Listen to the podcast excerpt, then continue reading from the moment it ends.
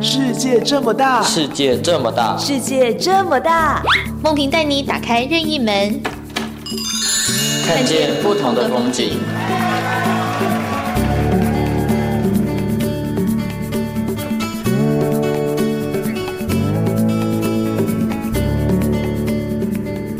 听众朋友您好，欢迎收听今天的《世界这么大》，我是梦萍，我是伟谦。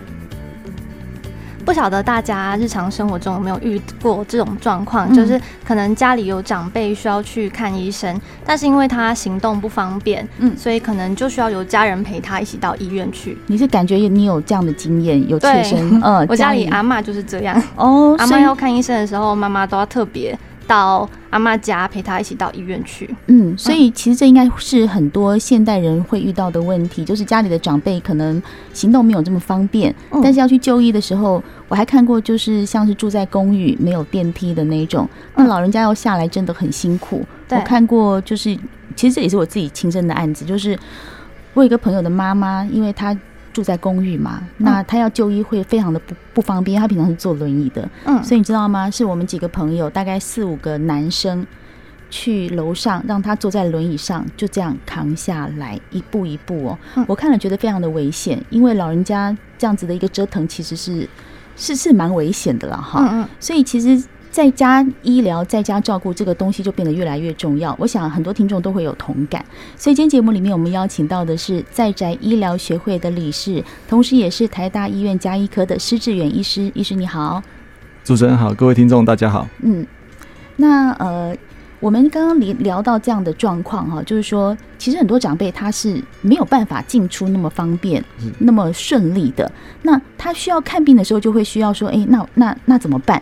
所以我想，这是在宅医疗学会就是推动的一个一个工作吧。嗯，是，呃，的确，就像刚刚主持人提到，呃，自己家人的经历啊，那其实我们也遇过类似家人分享这种经验，就是三四个人请假，然后把长辈从家里扛到一楼来，嗯，说他们自己苦笑说，很像妈祖在出巡一样。就是说到医院是，苦中作乐的说法，对，苦中作乐真的是自我解嘲这样。嗯、那所以说，我想在宅医疗或者居家医疗，其实最主要就是去解决这个就医可进性的困难的问题，这样。那把医疗送到病人的家里。嗯，所以说把医疗送到病人的家里的意思是什么？医生去那边看诊，就是一定要先知道他什么状况去看诊吗？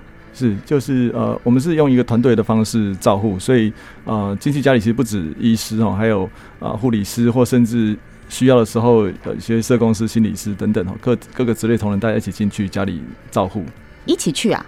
呃，这个是情况，但最频繁去的应该是医师跟护理师。那有点类似把整间搬到家里去一样。哦所以，呃，就是在医院整间可以做的事情，其实在家里我们都可以去执行这样。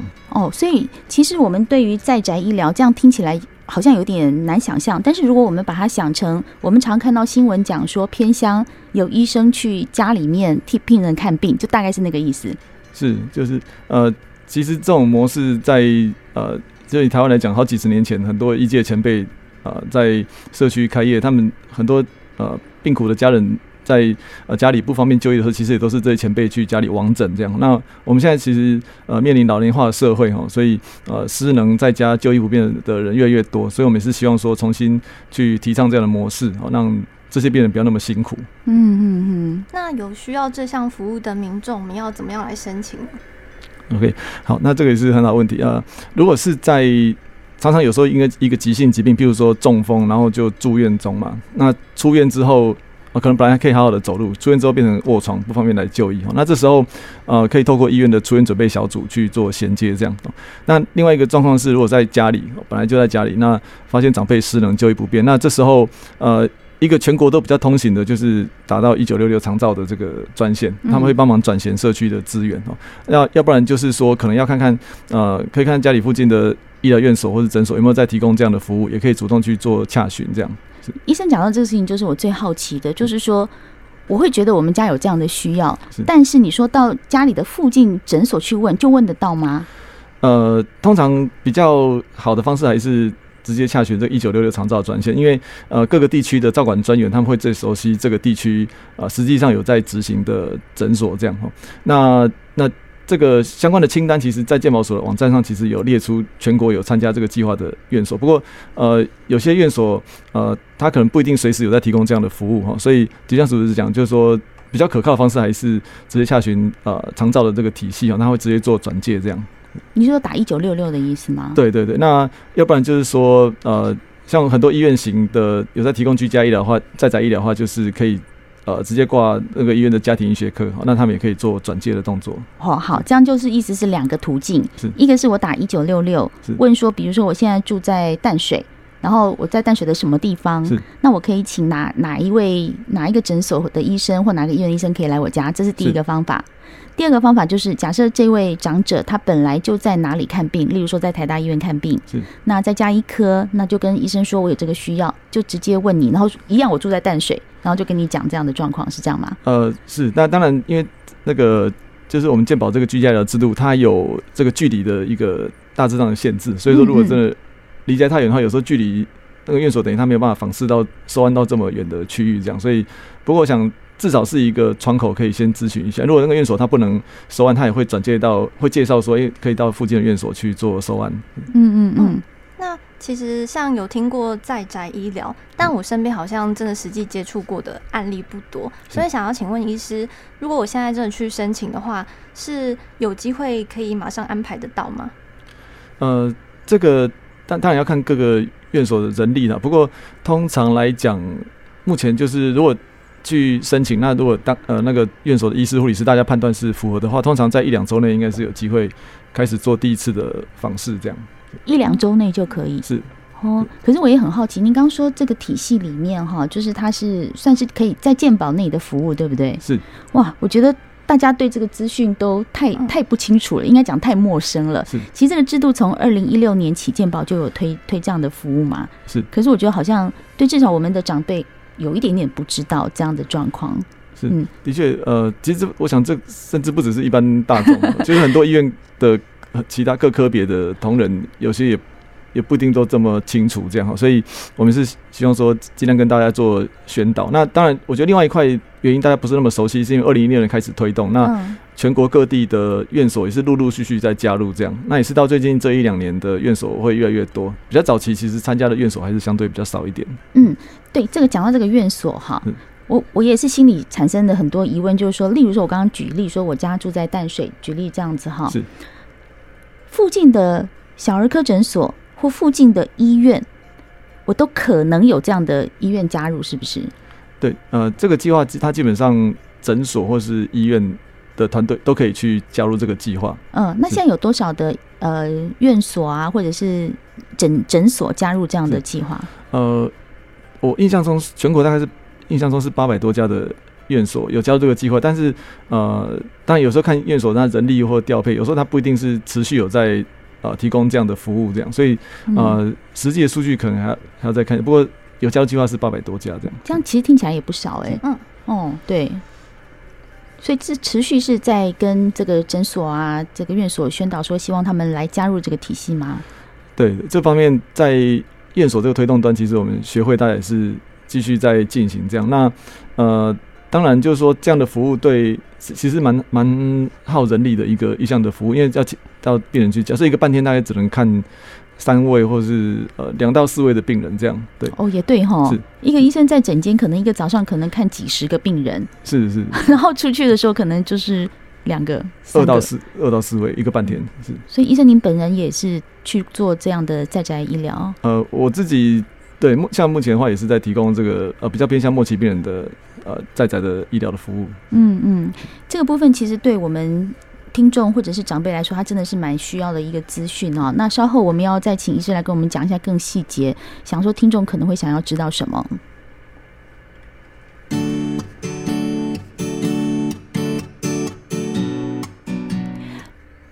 今天世界这么大，邀请到台湾在宅医疗学会施志远医师来聊聊居家医疗的议题。那刚刚前面医师有分享了居家医疗的基本概念，那医师有提到说自己有在做偏乡医疗，这也是学会希望推广的一个看诊方式嘛？有什么实际的案例可以跟我们分享一下吗？是呃，就是偏乡医疗的问题会比一般都市区会更更辛苦，因为啊、呃、那边。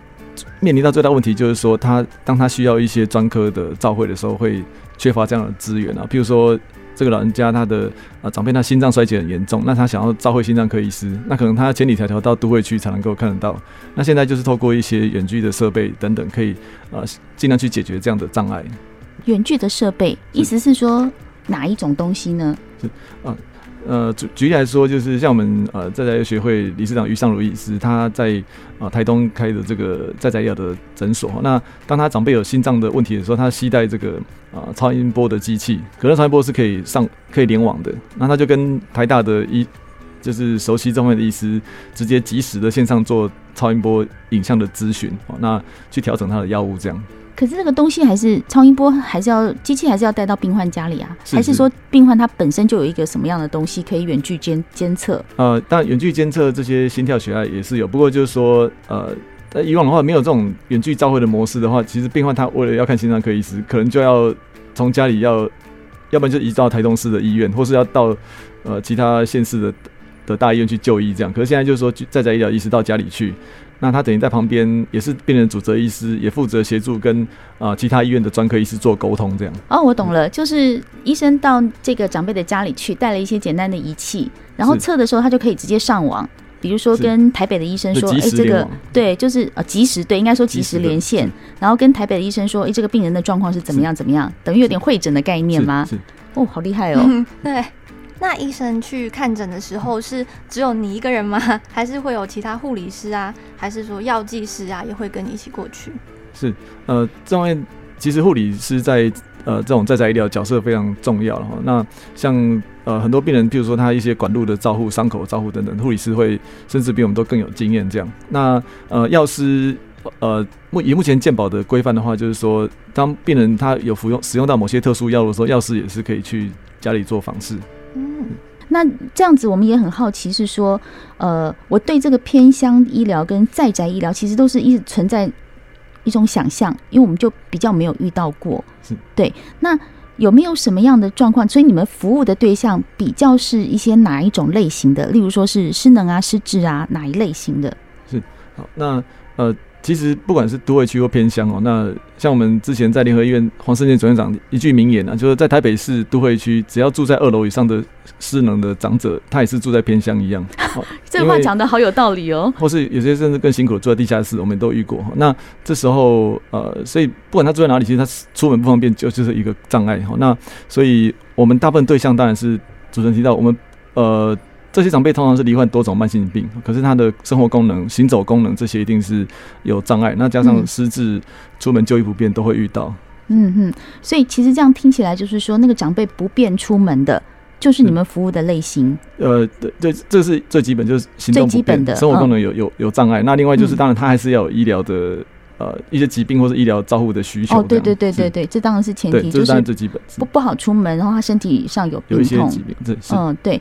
那这样子的话，其实除了这一类的来说，我们现在也是因为在疫情的时代啊，其实很多人会希望说用一个远距的方式，或者是就是我不要跑到医院，医院人很多，你们会不会遇到他们对你们提出这样的要求或希望？是呃，这种其实，在疫情之后，其实我们台湾呃，就是有有开开开发这个呃远距医疗视讯诊疗的服务啦。其实我们在台大医院也有参与这样的视讯诊疗的工作，这样哈。那呃，不过目前感觉起来就是说，呃，视讯诊疗因为那个讯号其实不稳定，不是不稳定，对，所以说呃，大概只能处理比较简单的问题。好，那或者是说你曾经看过这个病人，后续做追踪，这样可能会比较方便。但是如果说第一次就要用视讯的方式去，呃，一些很复杂的问题，其实目前还是蛮困难的。嗯，所以它还有很长一段路要走。如果真的是达到大家所想象的这个远距医疗，还是有一段路要走。对，但是在宅医疗就变成说，我们可以先优先在这些失能或是失智或者是行动不便的长者身上先做这一步，对不对？我想这也是学会想要推动的事情。是，嗯，对。那尤其这样病人，他很多是多重就医的，可能在三个医院看五个医师这样。那所以我们，呃，通常我们收安居照护的个案都希望说，他们病人或家属也同意说，让我们尽量尽可能帮他把药物做整合。就是说，在我们在宅医师进去家里之后，他可以减少这这种多重的就医。那有很多病人因为是药吃太多才发生一些状况，这个我们蛮常遇到的。嗯，你听到多重就医这个问题，也是我们很好奇的，因为像这种长者，他可能不是只有一个疾病，他可能比如说脑科、心脏科、肠胃科，他都有。那在宅服务的时候。在宅医疗了哈，是那怎么办呢？因为它都是不同科啊，你们又不可能三个医生、四个医生一起去啊。是是，嗯，所以就是说，呃，基本上其实在宅医疗，其实我们去家里就是类似他们的家庭医师一样，就是那类似那个病人家庭医师，嗯、只是我们的场域是在家里，所以那因为我们家庭医师其实基本上可以啊、呃、处理他八九成的问题。那当然有一些比较次专科，真的需要照会的时候，嗯、呃，就是可能要透过这种视讯诊疗会诊的方式去跟。呃，其他专科医师做讨论，这样。嗯，所以你还是等于说，医生对这个病人要有一点点基本的理解，跟他的病历，你们大概要知道。有，就是不会不会是第一次就在宅，是不是这样？他必须第一次要有有病情病例在医院。呃，当然会被我们去开始照顾的病人，他通常过去都有很厚厚的一叠病例，这样。所以，我们当然会在评估是否我们能够照护之前，都会请家属，哎、欸，可能是提供，或者我们从健保卡去。读他之前的一些病例哈，那先理解清楚，再开始收案这样。嗯嗯嗯。那在宅医疗这个看诊的方式，是其实在国外蛮常见的，比如说像日本啊，还是美国啊，我们有什么地方可以跟他们学习吗？是，其实这样的模式，日本、美国或是欧洲都各有优优点哈。像欧洲，他们就是他们的。家庭医师，他们叫做 GP 家庭医师，他本身就视这个为他们日常业务之一。他们是把它视为一个独立的在宅医疗，可是他们是家庭医师，就都会做这个事情。那日本他们是跟长照结合的很密切。哦，那美国是他们很有效率，而且他们的分工都非常的专业，这样。所以说，我觉得都有值得台湾学习的点。嗯，所以是时间啊、效率啊，这些都是考量的要素。我就比较好奇，像医生您本人的经验哈，您去在宅医疗的时间比例，比如说你一个月可能会去几次，或去多多少时间？是，呃、欸，因为我自己的话，大概每每周大概是半天的时间会参参加这样的呃在宅医疗，等于是 part time 的方式去提供。那在台湾的话，其实已经有一些诊所，它是全等于是全时段，那个意思是全时段做在宅医疗，像呃台湾各地从北到南到东部，其实都有这样的诊所。全时段哦，他就是专门做在宅医疗的诊所。哇，这个我们还真的不知道哎，所以这个数就是家数多吗？不多，就全全部全时段做的不多，大部分还是用部分时段。嗯嗯，那对医生来说，全时段跟部分时段去做，你觉得差异在哪里？对你们医生来说，呃、当然如果能够全时段做，我觉得对这个领域的熟悉度一定是一定是更高，更能够全心投入。那不过当然也要考虑到 实物面，就是健保给付的的种种实实际上的问题哈，因为诊所也需要维持它的经营，这样，所以呃，很多医生他有兴趣，他可能就是部分时段去做，但是不是全时段。嗯，你讲到健保给付，那意思是说，比如说我们刚刚讲到说，一个医生他一天早上如果可以看六十个病人，他是收六十个挂号费嘛？那如果他一一个早上只看四个病人，他就只有四个挂号费的收入，是这样的差异吗？呃，是，但不过当然在宅医疗、居家医疗的给付。每次的诊查费会比院内会高一些哈，但是、嗯、呃，跟那种呃在院内看诊的模式还是有点比例上还是有点差距，所以说这个还是未来我们学会也是希望继续争取的地方。所以这样争取到才会让医生比较愿意去在宅医疗，是这样吗？是是会有一个诱因就对了。嗯，那您的自己的经历就是，其实你刚刚讲说你一周有半天去，是我有点惊讶到，因为我觉得这个还蛮高的耶。这个时速算是高的耶，是，嗯，呃，就是应该还有，就我们院内排除掉一些门诊，然后或者有时候有个月份病房之外，我们就是会利用拨拨控出去这样。嗯，是。那您比较喜欢在医院看病，还是说去在宅医疗呢？呃，其实对我们来说，出去其实反而是一种疏解了。为什么？呃，因为在医院里面，呃。没有看到太阳，没有啊。去 去家里的话，其实有点类似进到一个时空胶囊，就是说你会看到这个病人过去三十年、四十年的生活，他的照片，他的得到奖牌，他的什么。那其实你可以很快去了解到这个人，可是这个跟在整间的呃那个模式是不太一样的。